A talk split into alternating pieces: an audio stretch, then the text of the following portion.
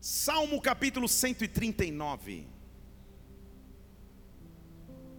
Aleluia.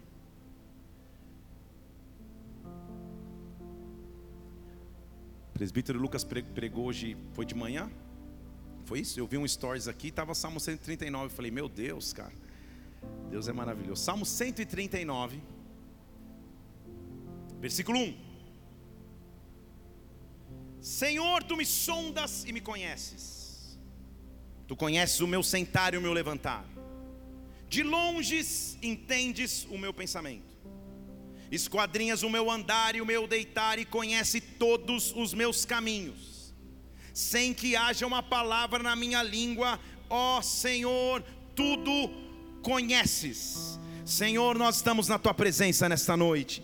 Nós vemos aqui porque amamos o teu nome, tu és o centro de nossa fé, a nossa esperança está depositada em ti, o Deus que cuida de cada detalhe de nossa história. Nesta noite eu peço mais uma vez, invade esta casa com a tua glória, com a tua unção, com o teu sobrenatural, dá ordem aos teus anjos ministradores, meu Deus, e neutraliza o que seria contrário ao teu agir, contrário ao teu mover. Ah, meu Deus, que só existe espaço para que recebamos de ti algo sobrenatural que nos impulsione, que nos marque, que nos transforme. Jesus, preside esse momento. Vem o Senhor mesmo e ministra os corações. Vem o Senhor mesmo e quebra as cadeias. Vem o Senhor mesmo e ativa a fé. Quando nós falamos de Ti, algo na atmosfera muda. Ah, que anjos ministradores de Deus possam vir, possam subir, possam descer e que os céus estejam abertos sobre esta igreja, sobre as nossas vidas, sobre quem escuta esta palavra. Que o Teu reino venha, que a Tua presença se manifeste agora na terra, como já foi manifestada festa no céu, nós te adoramos e antecipadamente aplaudimos o teu nome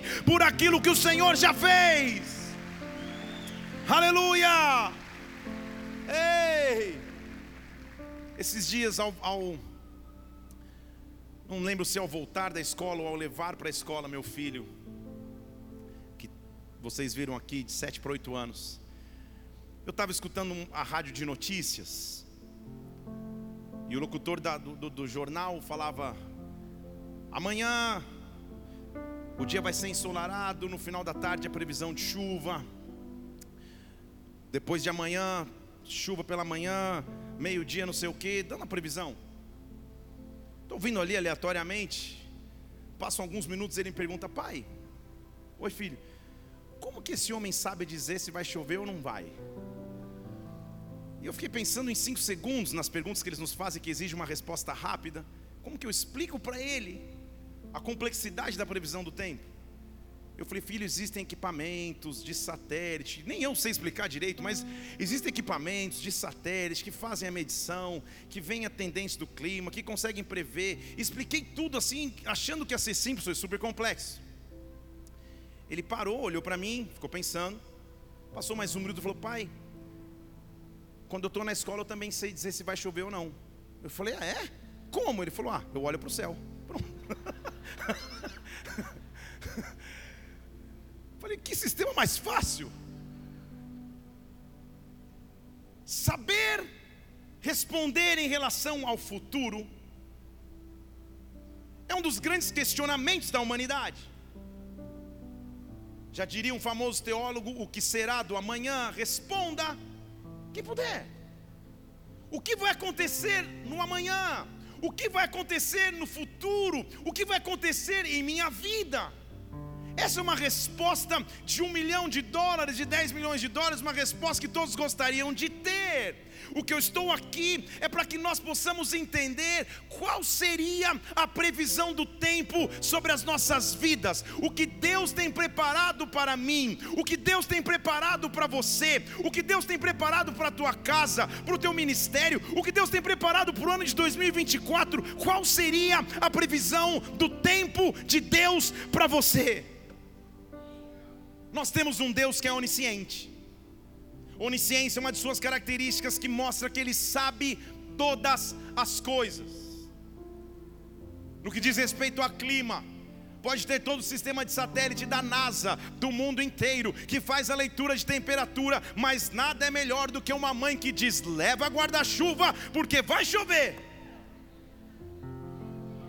Aqui em Curitiba, então, leva guarda-chuva em algum momento Todas as estações vão se manifestar.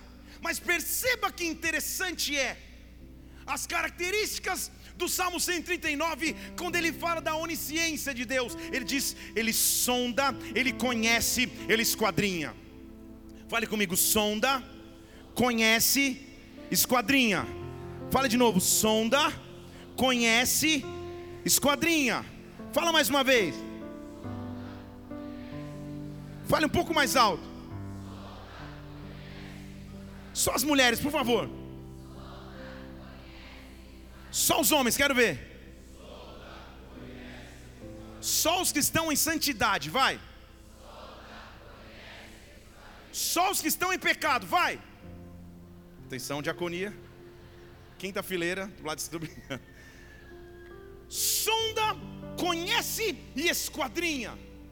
Sonda na palavra hebraica é buscar, examinar e investigar. O meu Deus examina e investiga todas as coisas. O meu Deus prescruta, ele conhece todas as coisas. Conhecer na palavra hebraica Yadá é ter total sabedoria, é ter total habilidade. Esquadrinhar na palavra hebraica Zará é peneirar para que só fique o melhor. O Deus que sonda, conhece e esquadrinha, tem a minha história em Suas mãos, tem a tua história em Suas mãos. Ele sabe o fim antes do começo, e nesta noite há uma previsão do tempo para você, e a previsão é: existe esperança, há esperança, há esperança para o teu futuro, há esperança para o teu amanhã, há esperança para o teu casamento, há esperança para as tuas finanças a previsão do tempo de Deus é Ele nunca perdeu o controle, Ele continua sendo Deus. Há esperança para você.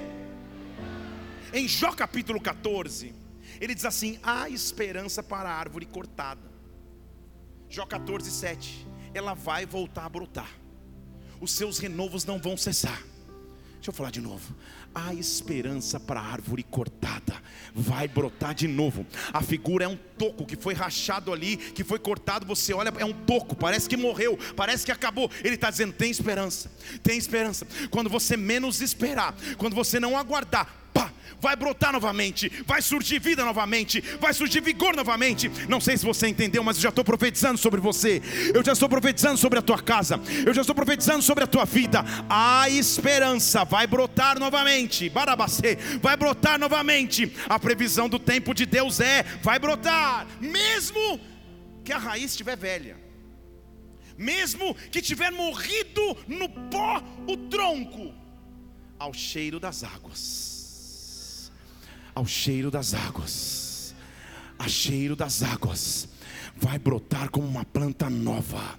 Vai brotar como uma planta nova. Lembra uma música que dizia que existe um rio? Eu quero beber de Existe um rio, Senhor.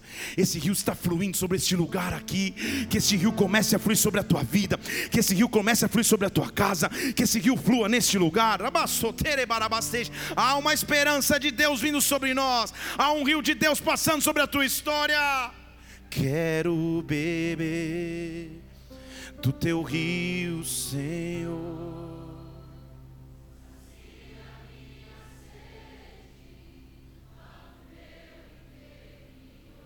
Hey! Eu quero fluir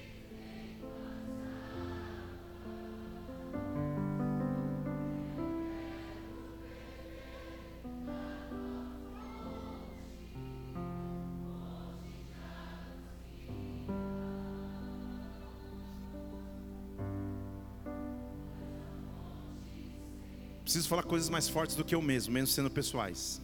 Quanto tempo você é casada? Você tem filhos? Eu estou vendo um bebê nas suas mãos.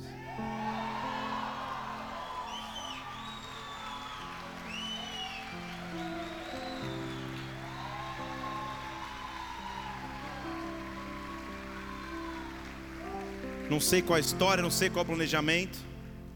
Teu marido está ali, eu sei. Meu irmão, só faz tua parte, deixa Deus fazer a dele, mas faz a tua. O dia que você estiver apresentando teu bebê aqui, a gente vai lembrar desse dia. A gente nunca conversou sobre isso. Eu não sei o que a medicina já disse, já estou de dizer. O que eu estou dizendo para você é que há um Deus maior do que qualquer diagnóstico. Há um Deus maior do que qualquer. E Deus está vindo com o rio dele tocar teu ventre nesta noite. Porque eu estou dizendo a previsão do tempo é que Deus nunca perdeu o controle. Deus está abrindo ventres nesta noite. Deus está tocando mulheres não e ventres estão sendo abertos em o nome de Jesus Cristo. Se prepare, porque o rio de Deus está invadindo este lugar, está invadindo a tua casa, está invadindo a tua empresa, está invadindo o local que você trabalha. Há um rio de Deus vindo sobre nós. Há um rio de Deus vindo sobre nós. Quero beber, adoro do teu rio. Ei.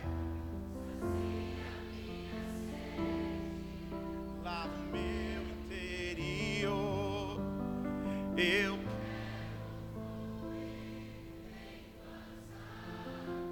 quero beber, eu quero Deus.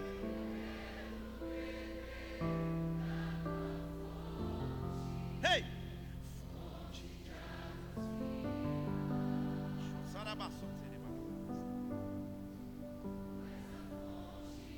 Para quem olha, é um toco morto no chão. Para quem olha, envelheceu a raiz ao pó. Você não pode enxergar, você não pode ver, mas ao cheiro das águas debaixo da superfície onde ninguém olha, onde você mesmo não vê, as águas de Deus estão começando a mexer sobre a tua vida. Você não entendeu? Deixa eu falar para você aqui. Enquanto você está sentado nessas cadeiras, enquanto você está aqui assistindo o culto, as águas de Deus estão começando a mexer no teu interior.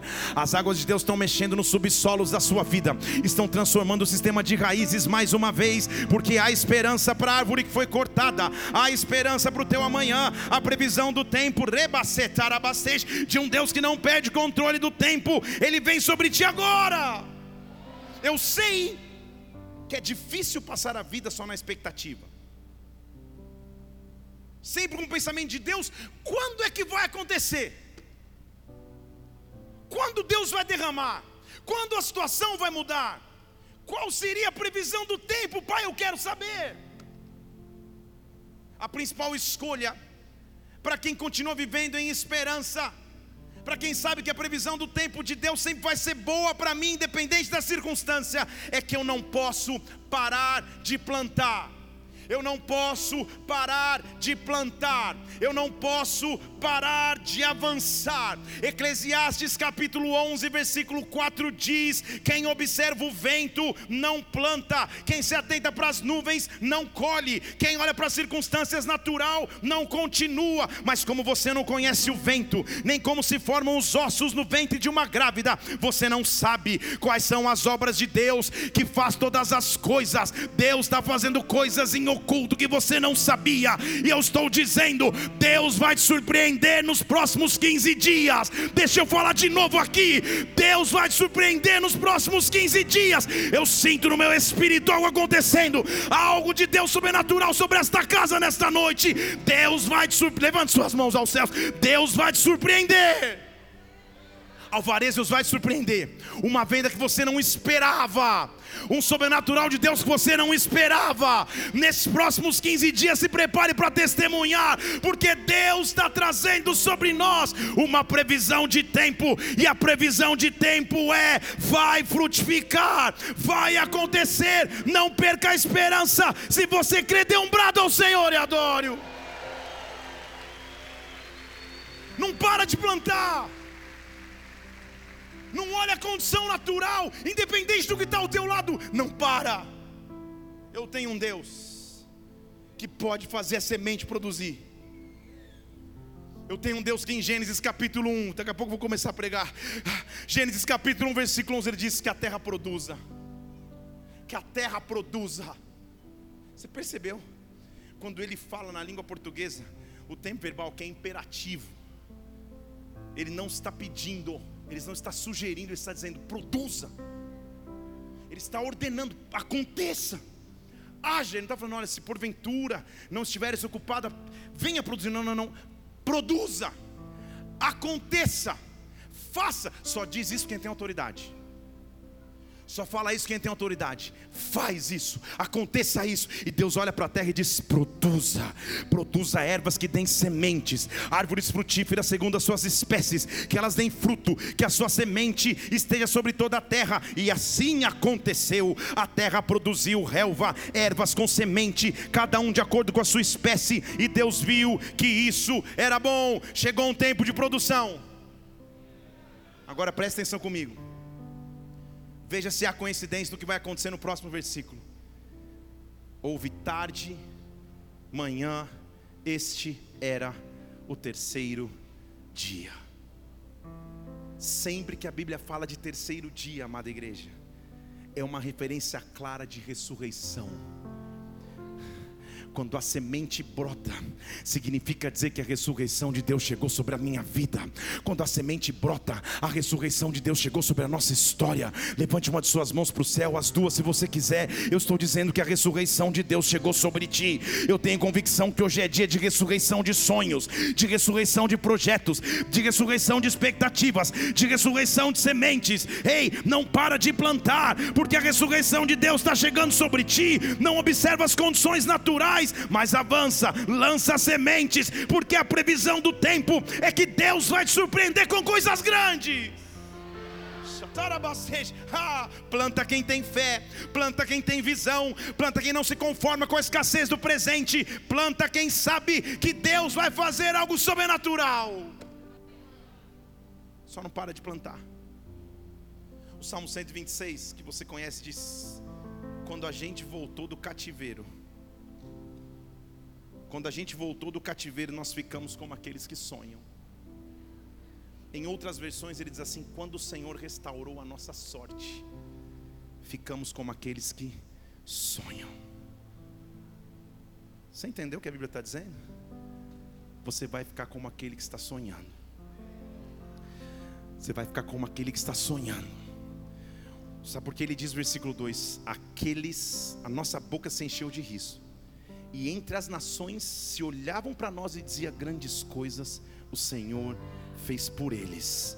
É o cenário de alguém que um dia esteve em cativeiro, mas agora está recebendo de Deus reconstrução. Grandes coisas o Senhor fez por eles. Grandes coisas o Senhor fez por eles. Grandes coisas o Senhor fez por eles. Na verdade, sim, grandes coisas o Senhor fez por nós e por isso nós estamos alegres. Senhor, nos faz voltar do cativeiro, nos faz voltar das correntes do sul, porque uma coisa ele diz: os que semearam com lágrimas, com alegrias vão colher aqueles que vão andando e vão chorando, levando a semente para semear, voltarão com cânticos de júbilo. Deixa eu te falar, ele diz: você vai de um jeito, mas volta de outro. Você vai chorando, mas volta com alegria. Você vai com lágrimas, mas volta com resultado. O resultado de Deus está vindo sobre ti nesta noite. A previsão do tempo é de colheita. Se prepare para colher a 30, a 60, a 100 por um porque Deus vai fazer coisas grandes na sua vida.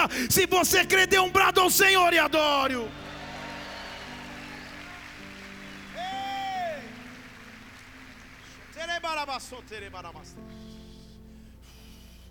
A previsão do tempo de Deus. Faz chover, faz chover abra.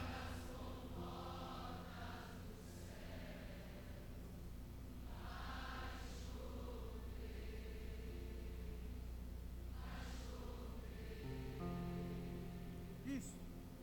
Abras. Se pedimos, Jesus virá como chuva descerá.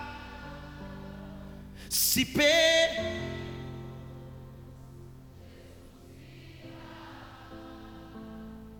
Então clame, então grite, então chame.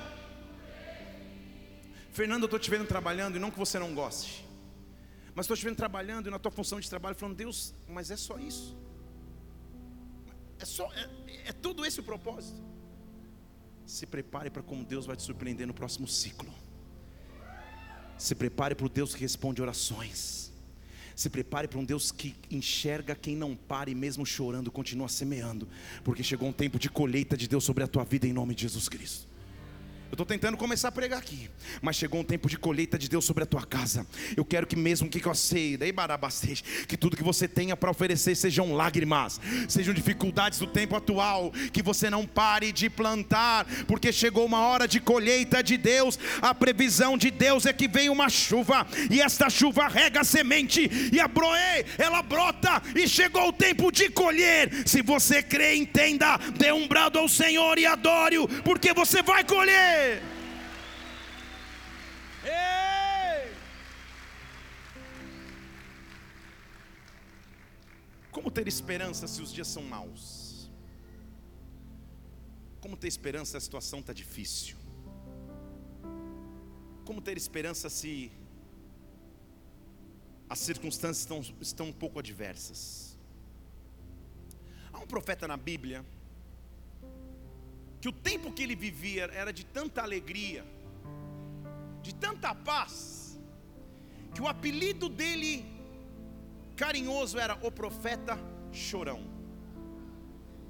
Sabe a pessoa que vive chorando, não olhe para ninguém. Olha aqui. A pessoa que assiste sessão da tarde, baby o porquinho atrapalhado e chora. Sabe? Sabe? sabe? Você sabe.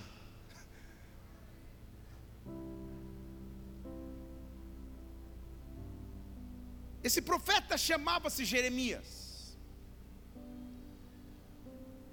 Ele se levantou com uma missão difícil em Judá. Ser uma voz profética para uma nação que não queria se arrepender. Por isso, o apelido profeta Chorão. O Instagram dele era arroba o profeta Chorão. The Crying Prophet sei lá como ele se chamava. O fato é que ele vivia no clamor, não havia tanta alegria em seus dias. Pior, o cativeiro que ele sempre profetizava e clamava ao povo para se arrepender, para que não ocorresse, ocorreu em seus dias. Ele vê a nação de Judá, porque o reino estava dividido entre Israel e Judá. Se você não sabe, depois você vem no mergulhando, não é isso? Ele vê o templo de Jerusalém ser destruído, ele vê os nobres sendo levados na primeira leva do cativeiro, ele vê a destruição acontecendo diante dos seus olhos.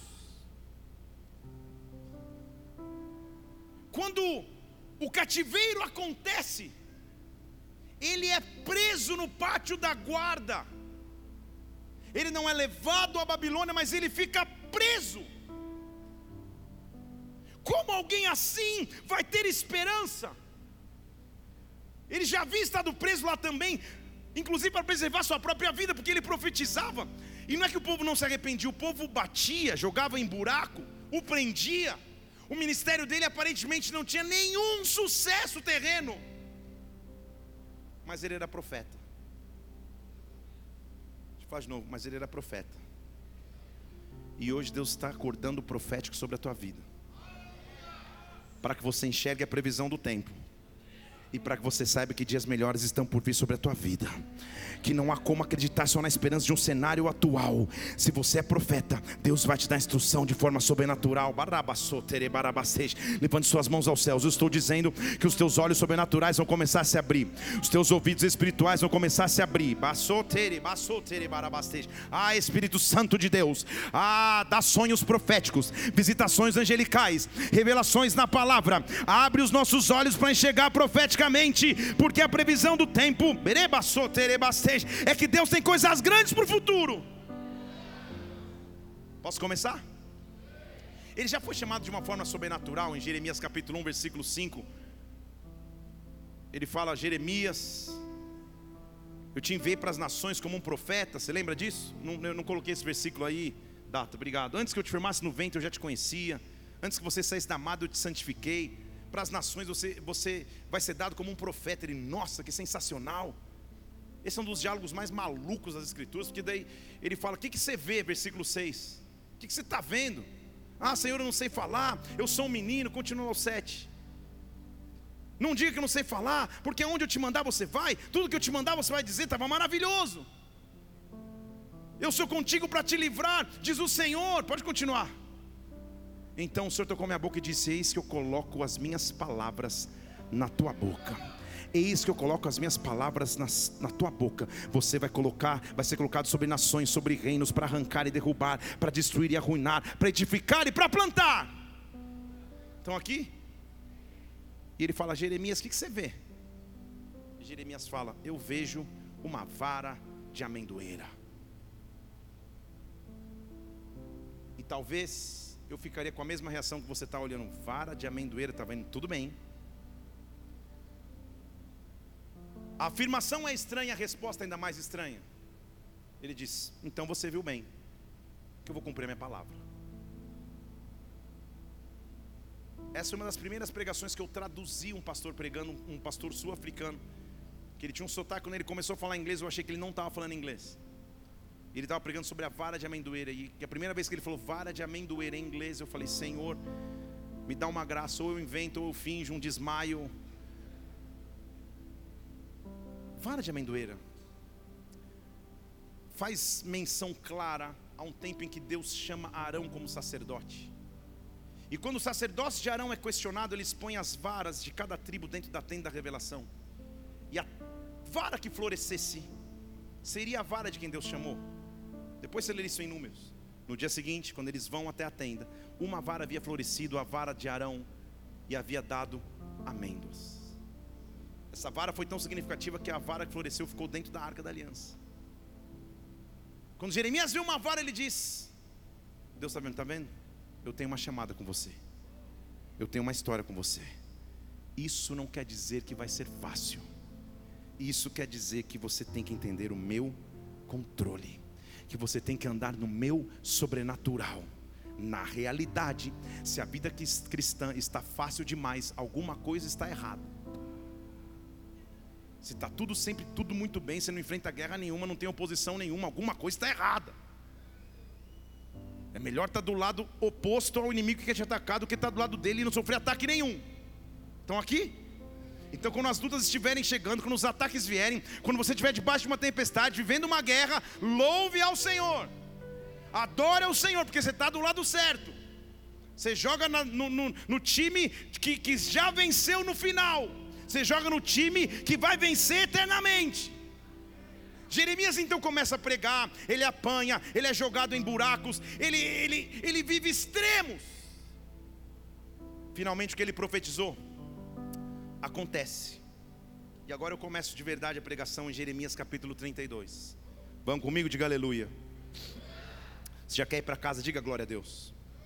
Obrigado, irmão. Quem é você para eu te ungir diácono na próxima ceia? Muito bem. Jeremias capítulo 32. A palavra do Senhor veio para Jeremias. Ele está dando o um contexto profético no décimo ano de Zedequias, rei de Judá, no ano 18 de Nabucodonosor, ou seja, Nabucodonosor é o rei da Babilônia. Preste atenção. Esta palavra veio quando o exército do rei da Babilônia cercava Jerusalém. E Jeremias, o profeta, estava encerrado no pátio da guarda, na casa do rei de Judá. Estão aqui? Ele não está num palácio, ele não está num resort all inclusive, ele não está na primeira classe da Air Israel, ele está preso no pátio da guarda e do lado de fora a Babilônia está invadindo Jerusalém. É neste cenário que Deus vai te dar comandos proféticos e as maiores previsões da sua vida. É nesse cenário que Deus vai fazer coisas grandes. Eu não sei o que está acontecendo lá fora, eu não sei quais são as guerras, eu não sei quais são as ameaças, mas uma coisa eu sei: o meu Deus vai falar comigo. Nesta hora Ele vai extrair o meu melhor. Ele estava preso, encarcerado porque ele havia profetizado e aconteceu, o pessoal achou que a culpa era dele. Fala, tá, quem mandou você profetizar isso? Você vai ser preso. Posso começar? O que ia acontecer, Jeremias sabe, gente. Deixa eu pegar aqui. Obrigado, Caio. Vou deixar isso aqui aqui.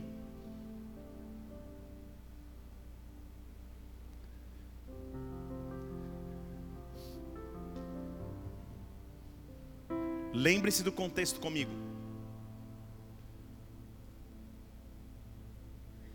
A nação de Judá, sua capital Jerusalém, seria invadida pela Babilônia, destroçada, destruída, não ia sobrar nada.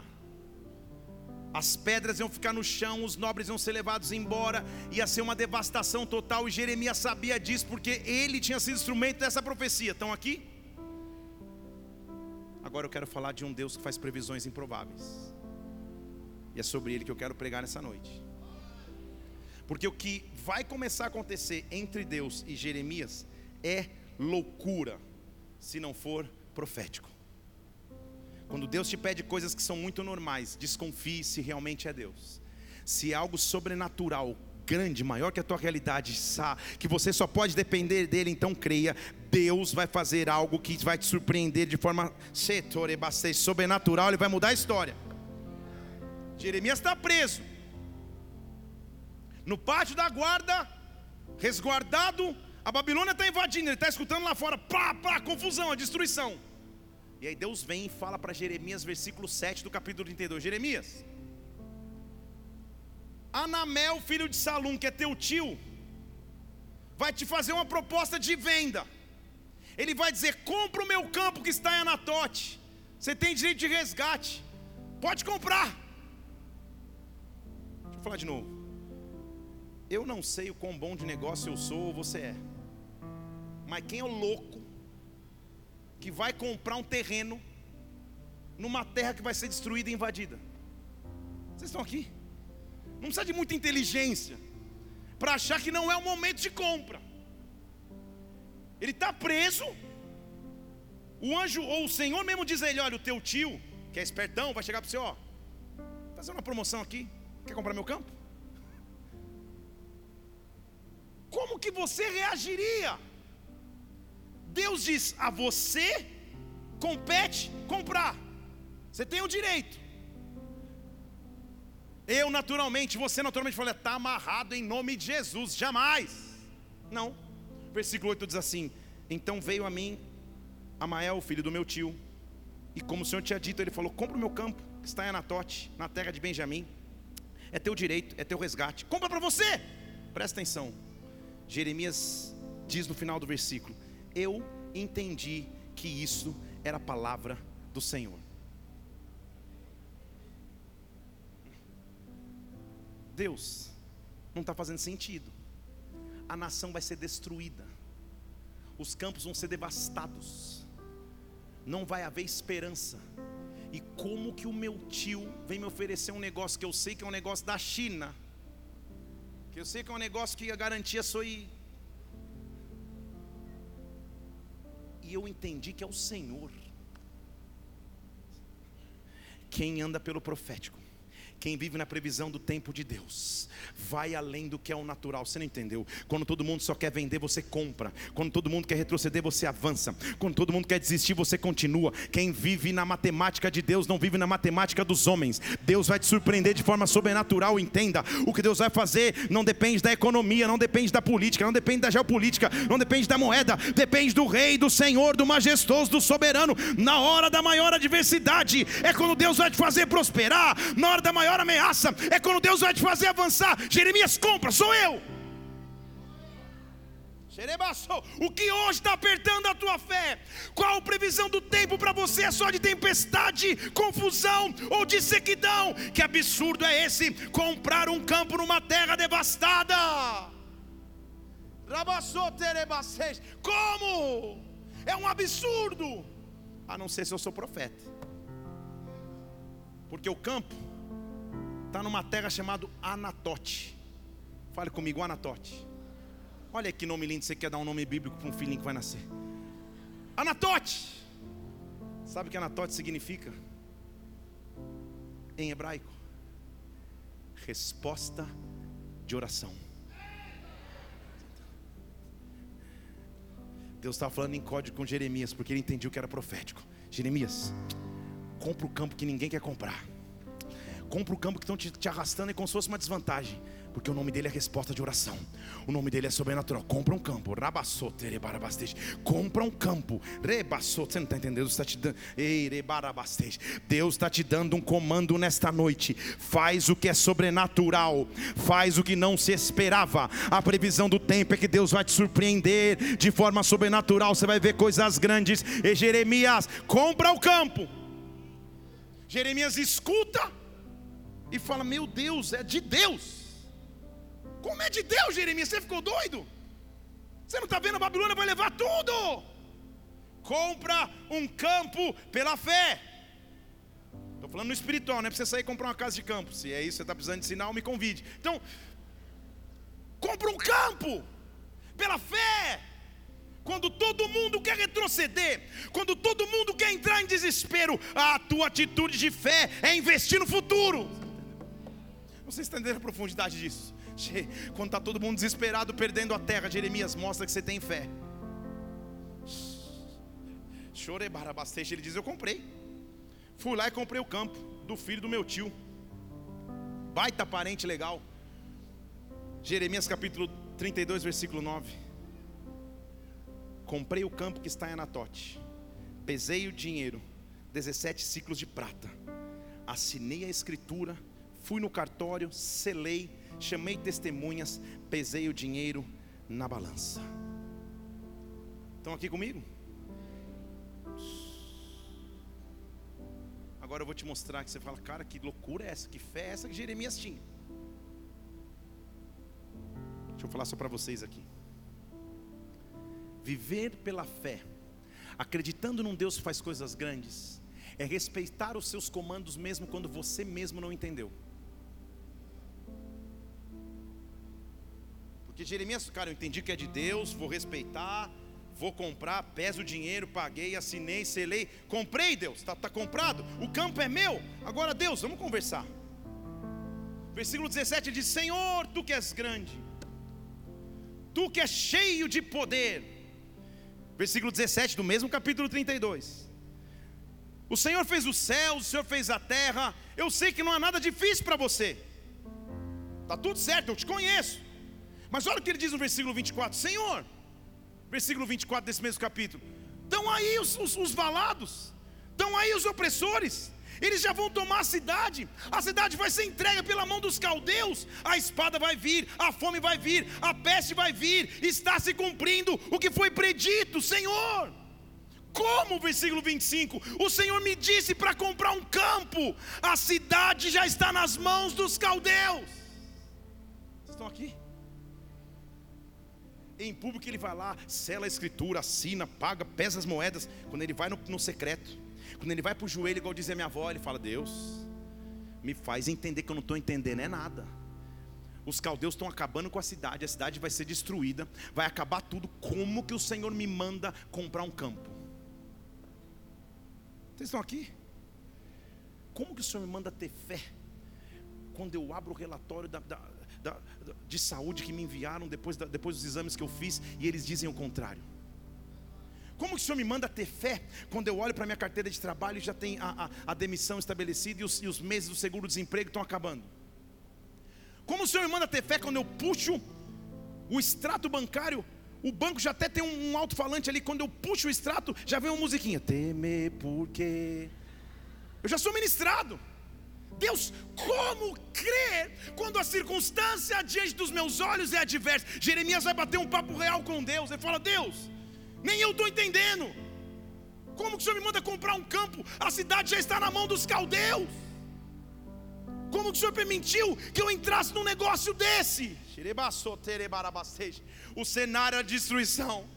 Mas a resposta de Deus para Jeremias é a resposta de Deus para nós nesta noite. Então veio a palavra do Senhor a Jeremias dizendo: Eu sou o Senhor, Deus de toda a carne. Haveria alguma coisa difícil demais? Haveria alguma coisa difícil demais para mim? Haveria alguma coisa grande demais para mim? Haveria alguma coisa que eu não posso fazer? Eu não sei qual o cenário do agora. Ei, mas eu sei que há um Deus que nada é difícil para Ele.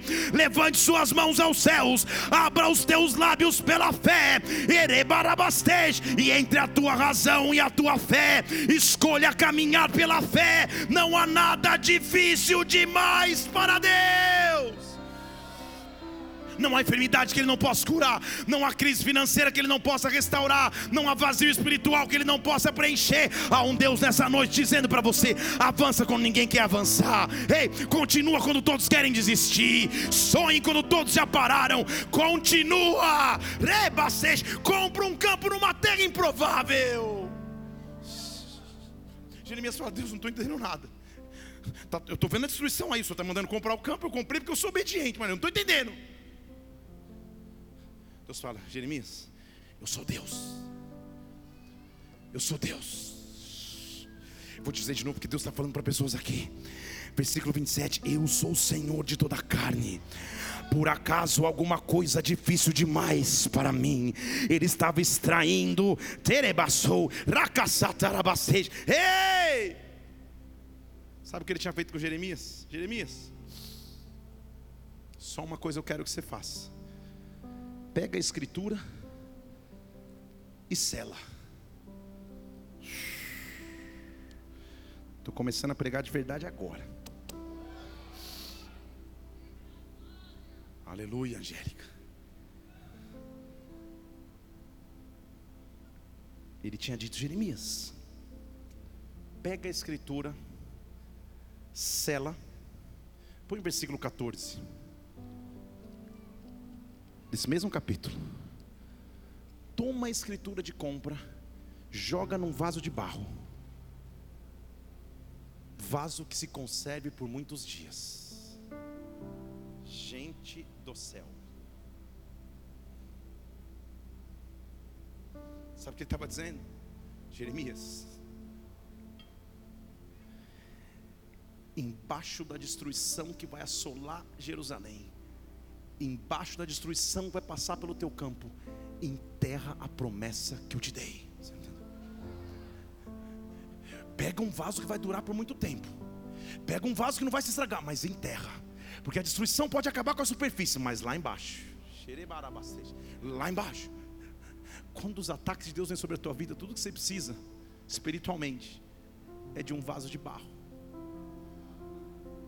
Queria ir mais fundo, mas não posso, mas vou.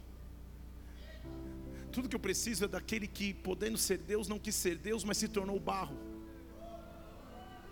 se tornou homem. Tudo que eu preciso é dele. Falei aqui do, do meu filhinho que passou por uma cirurgia aos um ano de vida, que ele nasceu com uma fenda no céu da boca. Quando ele nasceu e a médica falou, eu falei, doutor, isso incorre no quê? Não entendo nada. Ela falou, talvez ele tenha uma complicação na fala. Eu fui para o banheiro do hospital e com meu vaso de barro nas mãos, falei: Deus, se tem uma coisa que Satanás não vai tocar na vida do meu filho, é no poder dele pegar a palavra. Eu vou enterrar esse vaso de barro aqui, porque a destruição pode vir na superfície, mas lá nas raízes, tem as promessas de Deus sobre a minha vida. Quando eu sentei num consultório médico, e o médico falou: Olha, sua esposa tem um câncer no estágio 1 no pulmão direito. Eu falei: Tudo bem, Cheguei em casa, peguei um vaso de barro. Falei, Deus, eu não sei o que vai acontecer na superfície, mas uma coisa eu sei: minha esposa vai ver os filhos dos filhos dos filhos dos filhos, e a gente vai ver muitos anos na terra até ficar velhinho, Jesus voltar, o Deus nos levar em, em, em, em, abençoada velhice. Deixa eu enterrar debaixo da terra um vaso de barro, porque a superfície de destruição não é maior do que a promessa que Deus tem sobre a tua vida. Eu não sei o que Deus sei, eu não sei o que Deus está falando ao teu coração nessa noite, mas uma coisa eu preciso te dizer: pega a promessa que Deus te deu e enterra em lugar seguro,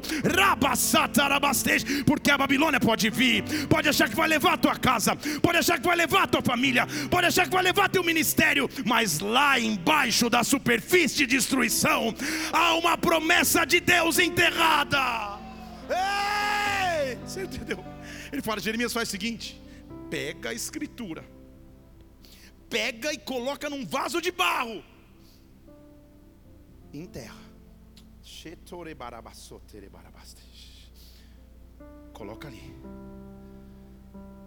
Ele faz o ato, porque ele é profeta. Ele pergunta a Deus: Deus, eu não estou entendendo. Deus fala: Não tem nada difícil para mim.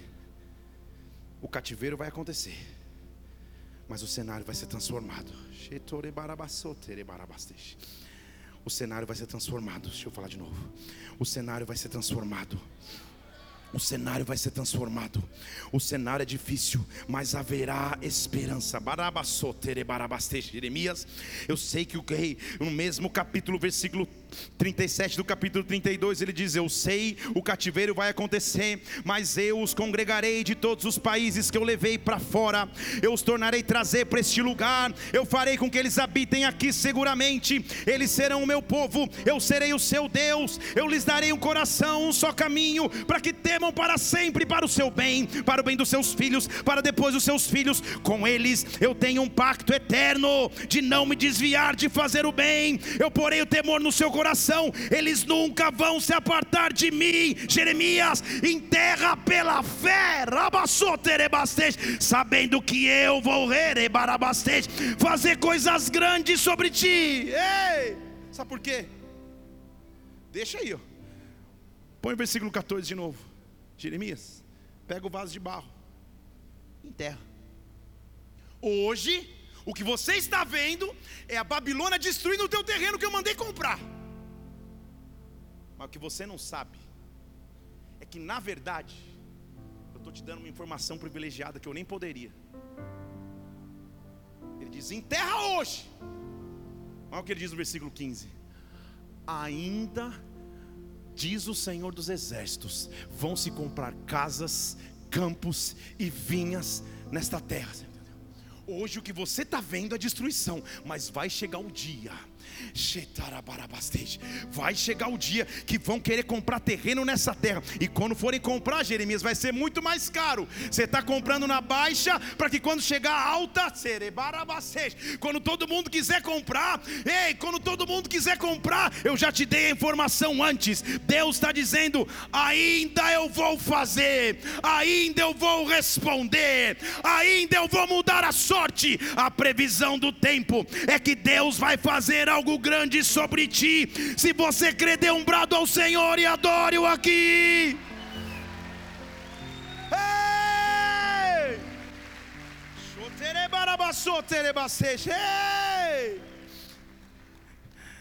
Jeremias só continua.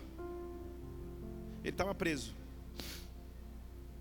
E agora eu vou começar a pregar. Porque o capítulo 32 não faz sentido se não for profético. Jeremias, compra a terra. Seu filho do teu tio vai vir te vender aí, achando que está fazendo um excelente negócio de passar um, um abacaxi de um terreno que vai ser destruído. Compra a terra. Põe a escritura num vaso de barro, enterra. Vai demorar dias. Vai demorar bastante. Mas ainda vão se comprar terrenos nessa terra que hoje está destruída. Você não entendeu? Quando olharam para você, careca e disseram nunca mais. Deus falou: pega um vaso de barro, enterra embaixo da terra porque ainda vão te ver com uma glória de segunda casa que é muito maior do que a primeira. Ainda vão te ver fazendo coisas sobrenaturais, porque eu te chamei, eu te constituí, eu te capacitei. Deixa eu dizer: não olha para a destruição da superfície, olha para as promessas do subsolo, olha para as raízes que estão na terra. Deus veio aqui soprar sobre ti vento, Deus veio soprar sobre ti fé. Pega um vaso de barro, enterra na terra, porque ainda vai se cumprir. Eu sei que agora talvez seja difícil. O capítulo 33 é a mesma realidade. Capítulo 33, versículo 1 diz: Veio a minha palavra do Senhor. Quando? Quando eu estava encarcerado, preso, mesmo lugar, que Deus tinha mandado ele comprar o campo, ele está preso de novo. E a palavra disse, versículo 2: Assim diz o Senhor, o Senhor que faz isso, o Senhor que estabelece as coisas, o Senhor é o seu nome. Quem está falando aqui, Jeremias, não é qualquer um, não, sou eu. O cara, hashtag o cara. O eu sou, o que faz tudo. Sabe o que ele diz? Clama a mim, eu vou te responder. Eu vou te anunciar coisas grandes, ocultas, que você não sabe não é sentado num palácio, não é numa casa de banquete, mas é numa prisão sem esperança. Que Deus diz: Jeremias, só clama, só clama, e eu vou te responder, porque você não sabe de tudo, você não tem todas as respostas, mas eu vou te responder coisas maiores do que você, coisas que você ainda não sabia. Deus vai te surpreender de forma sobrenatural. Ei! Assim eu vou fazer, diz o Senhor com essas casas, versículo 4, que estão destruídas, demolidas. Eu vou, versículo 6, trazer saúde e cura, eu vou sarar, eu vou trazer abundância de paz, eu vou trazer segurança. Deus promete paz, segurança, prosperidade numa hora de destruição. Ei, se você tem um sei, um vaso de promessas enterrado no meio da destruição, vai chegar a hora que Deus vai trazer restauração. Ele diz, versículo 7: Sabe o que eu vou fazer? Eu vou trazer todo mundo de volta os que estavam exilados de Judá e de Israel. Eu vou construir como no começo. Vai ser como no começo vai ser como nos primeiros dias. Eu vou purificá-los da iniquidade, eu vou purificá-los do seu pecado, eu vou perdoá-los das suas iniquidades, eu vou perdoar os que transgrediram e pecaram contra mim. Ele está preso com uma cidade destruída, e Deus está dizendo para ele: não olha não caia na tentação de olhar e de crer com seus olhos enxergam, crê no que eu estou falando para você. Que ainda se comprar casas de novo aqui.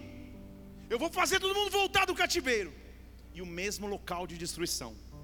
Versículo 9 esta cidade me servirá de nome de alegria, louvor e glória diante de todas as nações da terra que vão vir, vão se espantar e perturbar-se por causa do bem que eu vou fazer essa cidade, por causa da paz que eu lhes dou. Deus está profetizando paz em meio à guerra, Deus está rei, profetizando resposta em meio ao deserto. Deus está dizendo a você a previsão do tempo é que haverá paz, haverá prosperidade, haverá intervenção de Deus. Compra um campo no meio da terra arrasada, porque ainda vão se plantar vinhas nessa estação. Ei! Essa cidade vai ter alegria, essa cidade vai ter alegria de novo. Aí, gente, aí o negócio ficou mais profundo. Porque o que vai começar a acontecer agora aqui, já atravessou o tempo e a história. Porque ele está dizendo, Jeremias, Está aí fora uma destruição, compra um campo na terra, enterra o vaso de barro, que ainda você vai usar esse, esse campo, ele vai valorizar, fica tranquilo. Ninguém está dando valor, mas ele vai valorizar, fica tranquilo. Mas aí o versículo 15 ele diz: haverá um renovo que vem da raiz de Davi. Calma aí, calma aí, calma aí. Estou falando de Jeremias, gente. Estou falando de Jeremias, Antigo Testamento, profeta maior, Antigo Testamento. Eu estou falando do cativeiro na Babilônia. Mas de repente o nível de revelação se torna tão profundo que ele fala: sabe o que vai acontecer na verdade? Deixa eu te dar uma solução final. Deixa eu te mostrar a previsão do tempo eterna. Haverá um, re, um, um, rebento que vai brotar da raiz de Davi. Ele vai executar justiça e juízo na terra. Ei, Jeremias, eu não sei se você percebeu, mas eu já não estou falando só de Judá. Eu não estou falando só de Jerusalém. Eu não estou falando só de Babilônia. Eu estou falando daquele que é a raiz de Davi, que vai se levantar para vencer. Que vai se levantar para vencer. Que vai se levantar para vencer naquele dia. Israel e Jerusalém habitarão em segurança, e este nome lhe chamarão: O Senhor é a nossa justiça. O Senhor é a nossa justiça. Você não entendeu? Eu vou falar em português. O que Deus vai fazer na tua vida vai te deixar com um testemunho. O Senhor é a minha justiça. O Senhor julgou a minha causa. O Senhor interveio em minha história. Ei, quais são as promessas? Que nessa noite preciso encontrar o vaso de barro. Para que você remova o entulho, remova a destruição e fala: Deus, não faz sentido nenhum. Estão me chamando de louco. Eu comprei um campo destruído. Enterra. Enterra com um vaso que vai demorar dias. Mas um dia ele vai ser usado. Um dia ele vai ser usado. Teu ministério não acabou. Tua família não vai acabar assim. Teus recursos não vão acabar assim. tua vida não vai acabar assim. Deus está soprando saúde sobre você. Pega as promessas de Deus e Ei! Não dá tempo de falar isso, mas eu vou falar mesmo assim. O apóstolo Paulo, quando vai falar da gente, sabe que ele diz assim: Nós temos tesouros em vasos de barro. Sabe o que ele está dizendo? Eu e você, nós somos recipientes de promessas. Eu e você, aonde eu ando, eu carrego promessa de Deus. Aonde eu ando, eu carrego promessas do Senhor. Aonde eu ando, o poder de Deus se manifeste. Isso vem sobre mim, porque eu sou vaso de barro, para que quando aconteça, a excelência do poder seja dele não seja minha. Estão me olhando de maneira desprezível. Estão me olhando achando que as promessas de Deus acabaram sobre a minha vida. Mal eles sabem que a previsão do tempo sobre mim é que Deus vai fazer algo maior e sobrenatural que eu não esperava. Pela fé eu continuo. Pela fé eu compro um campo numa terra que todos querem vender. Pela fé eu creio nas promessas promessas de Deus, porque vai se levantar um Senhor, e o nome dele é justiça nossa. Ei! E quando ele levantar, versículo 17: Assim diz o Senhor: nunca faltará aquele que se assenta no trono da casa de Israel. Gente, isso é profundo demais. Ele só tinha perguntado, Deus, por que eu tenho que comprar o campo? Deus falou, você quer? Vou te dar então, vou te formar o PHD aqui, só para você entender. Quando esse descendente de Davi se sentar no trono, nunca mais ele perde o comando. Quem está sentado no trono da sua vida, não é a preocupação, não é a enfermidade, não é o medo, não é a depressão, não é o pânico, não é o sentimento de morte. Só há um no trono da sua história e da sua vida, e o nome dele é Jesus Cristo, Rei dos Reis e Senhor dos Senhores. O assento de comando é dele, o assento de comando é dele. Ele está sentado no local de, no, no local de comando, porque a Bíblia já me promete desde Jeremias que nunca faltaria da linhagem de Davi aquele que se assentaria no comando. Ele passou pela cruz para que pudesse estar assentado à direita do Pai. Há um Deus que tem todo o poder. Esse Deus está sentado no trono de glória, comandando a minha história, a tua história. Não faltará comando, governo de Deus sobre mim.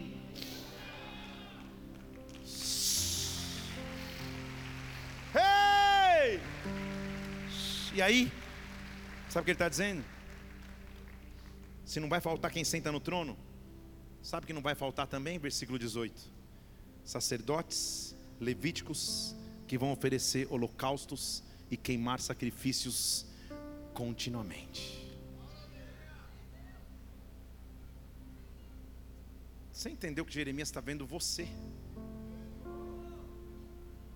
Deus está falando para ele, cara, enquanto a terra durar, não vai faltar aquele que está sentado no trono e não vão faltar sacerdotes que continuamente vão queimar diante de mim. Não vão ser ebarabasteiros, ministros que vão ser chamados como labaredas de fogo. Homens e mulheres vão continuar adorando a Deus, dependendo das circunstâncias, vão dizer: Coroamos a Ti, ó Rei Jesus, adoramos o Teu nome. Vão adorar. Eu fui lá no tempo da minha avó: Coroamos, Tu és digno está sentado no trono, você vai começar a adorá-lo. Não faltará adoração sobre a minha vida, não faltará adoração sobre a minha casa, não faltarão rebarabastej, momentos em que a glória de Deus se manifeste sobre mim. Ei, eu estou aqui para neutralizar todo ataque de desânimo, de cansaço e de medo. Não olha para a circunstância de destruição, pega um campo, enterra o vaso porque ainda vão se comprar campos numa terra desprezada. Hoje estão dizendo que não dá. Hoje parece não dar mais. Só continua como sacerdote. Ele está no trono. Ele é justo. Adore-o. Adore-o. Levante suas mãos agora e fale palavras de adoração ao Senhor. Fale a palavra de adoração ao teu Deus. Ei! Ei! Ei! Deus Rei soberano, nós escolhemos te adorar, independente da adversidade, independente da circunstância, nós exaltamos o teu nome, nós exaltamos o teu nome, nós engrandecemos o teu nome. Ei! Compra o campo, Jeremias. E clama. Compra o campo e clama. Compra o campo e clama. Sabe por quê? Talvez fale, mas pastor, qual a garantia eu tenho que essa promessa é real? Amanhã, não sei que hora você vai acordar, alguns seis da manhã, outros meio-dia, outros 14 horas. Não sei que horas você vai acordar. Mas uma coisa é certa amanhã. Amanhã vai ter dia, amanhã vai ter noite. Depois de amanhã vai ter dia e vai ter noite. Depois depois de amanhã vai ter dia e vai ter noite. Tudo bem? Olha o que Deus fala para Jeremias. Jeremias, versículo 19. Se alguém um dia puder invalidar o meu pacto com o dia e o meu pacto com a noite, de modo que já não se consiga enxergar dia e noite, então essa promessa vai estar inválida com Davi, o meu servo. Você entendeu o que está dizendo? Um cara só numa, uma, na improbabilidade, improbabilidade de acabar a distinção entre dia e noite, aí a minha promessa caiu no chão. Enquanto houver dia, enquanto houver noite, essa minha promessa existe. Você entendeu? Sabe o que está dizendo? Ah, segunda-feira pode ter sido um dia maravilhoso, pode ter sido um dia terrível. Amanhã tem dia de novo, a promessa é real. Quarta-feira tem dia de novo, a promessa é real. Quinta-feira tem dia de novo, a promessa é real. Janeiro de 24 tem dia e noite de novo, a promessa é real. Fevereiro de 2026, a promessa continua sendo real. O que ele está dizendo é nada, absolutamente nada, absolutamente nada pode acabar com as promessas de Deus sobre a minha vida. Levante uma de suas mãos na atmosfera profética desta casa. Há promessas, há sobrenaturalidade verdade, há coisas que Deus prometeu, e a previsão do tempo é: o Deus que prometeu é fiel para cumprir, o Deus que prometeu é fiel para cumprir. Ei! Ei! Ele diz: tiver em dúvida das minhas promessas, vai para a praia. Glória a Deus. Está com dúvida se eu posso fazer? Vai para a praia. Não dá para ir para a praia? Olha para o céu. Que ele diz assim: ó, se você puder contar os exércitos do céu, as estrelas, e contar a areia do mar, assim você vai entender o tamanho da descendência de Davi. Num dia que você duvidar, será que Deus realmente cumpre as suas promessas? Vai na praia, tenta contar a areia. Tenta. Se você pegar um potinho assim e tentar contar, já é impossível. Olha para o mar inteiro, tenta contar a areia do mar. Tenta olhar para o céu e contar as estrelas. Se você conseguir, você vai entender o tamanho da minha descendência. Descendência é bênção. Descendência é bênção. O tamanho das bênçãos de Deus sobre a sua vida são incontáveis. E nessa noite, levante uma de suas mãos aqui. Deus está fazendo uma previsão de tempo sobre você. Eu vou abençoar a você, eu vou abençoar a tua descendência, eu vou abençoar os teus filhos, os filhos dos teus filhos, dos teus filhos, os filhos dos teus filhos, dos teus filhos, os filhos dos teus filhos, dos teus filhos. Satanás achou que seriam os teus últimos dias de fé na terra. Ah, Deus está dizendo a você: compra um campo numa terra que ninguém quer comprar, enterra a escritura num vaso de barro, porque você ainda vai usar, Deus ainda vai responder. O salmista, no Salmo 42, ele diz: Senhor, a minha alma tem sede de ti, versículo 2: quando eu verei a tua face? Versículo 3 do Salmo 42: As minhas lágrimas têm sido meu alimento de dia e de noite, constantemente estão me perguntando: onde está o teu Deus? Eu me lembro de como eu, eu ia adorando em multidão a casa de Deus com júbilos, e a multidão estava em festa, versículo 4. Eu me lembro dos dias bons, mas ele mesmo para, olha no espelho e ministra a ele mesmo, dizendo: Por que estás abatida, ó minha alma? Porque você está perturbada dentro de mim? Espera em Deus, eu ainda o louvarei pela salvação que há na Sua presença. Espera em Deus, Deus está colocando um ainda. Você entendeu?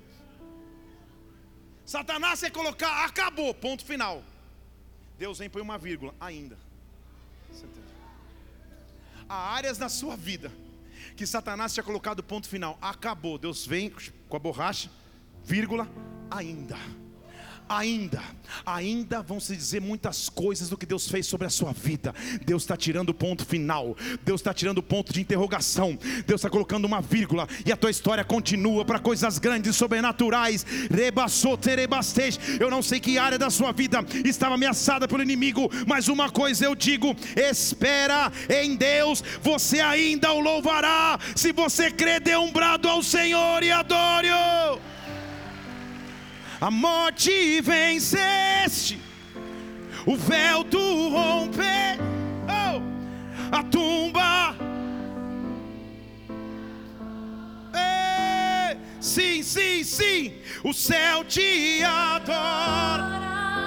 Proclama tua glória, pois ressuscitaste vivo está.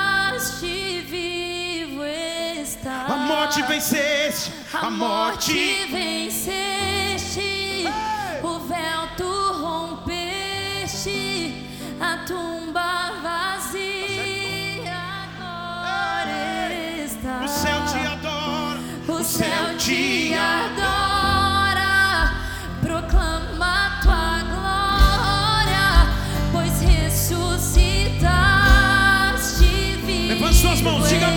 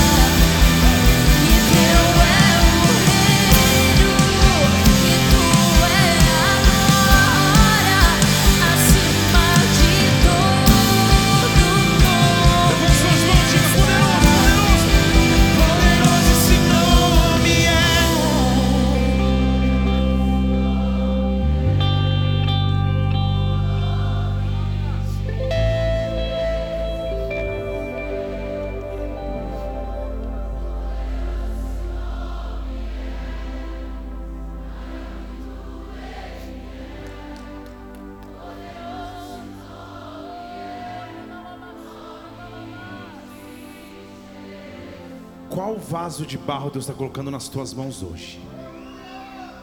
O próprio Jesus Cristo. Você é um vaso de barro. Quais promessas você carrega no teu interior? Que você não vai olhar mais para a destruição da superfície. Mas você vai olhar para o tamanho e da grandiosidade do que Deus vai fazer sobre a tua história e sobre a tua vida.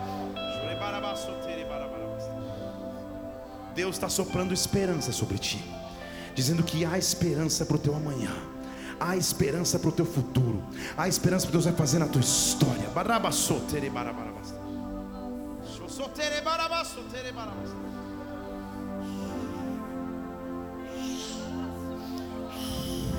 A Babilônia não vai levar os seus maiores sonhos. A Babilônia não vai não vai levar o que Deus tem para fazer na tua história e na tua vida. Nós vamos começar essa música do início. Nós vamos cantar o poder de Deus. No início eras a palavra. No início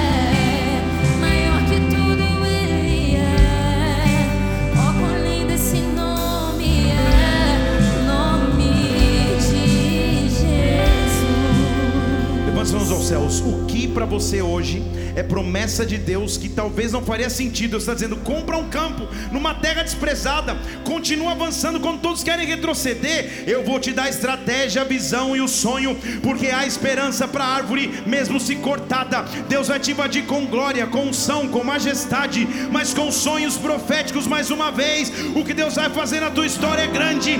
A previsão do tempo é: Deus tem bênção para você. Se você crer, dê um brado ao Senhor e adore.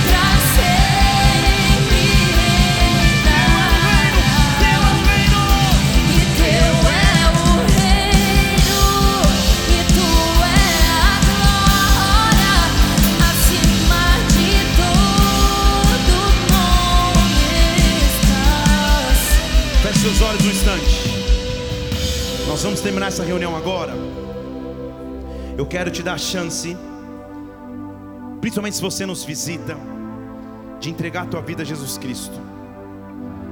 De dizer que Ele é teu Senhor, Ele é teu Salvador, que a tua vida é transformada quando Ele entra. Ou então, se você está distante dele e quer voltar, eu quero te dar essa oportunidade aqui. Com todos os olhos fechados, se você nos visita principalmente, você quer entregar a tua vida a Jesus Cristo, levante uma de suas mãos, eu quero orar por você. Se você quer voltar à presença dele, levante, aleluia. Estou vendo mãos estendidas por toda esta casa. Aleluia, esse é o maior milagre de todos. Deus está te recebendo de volta agora. Deus está recebendo de volta hoje, em nome de Jesus Cristo.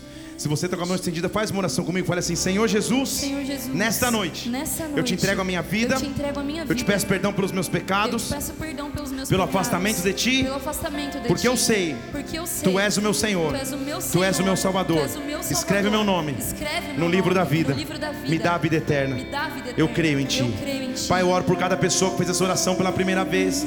Que o Teu reino se manifeste sobre a vida dos Teus filhos.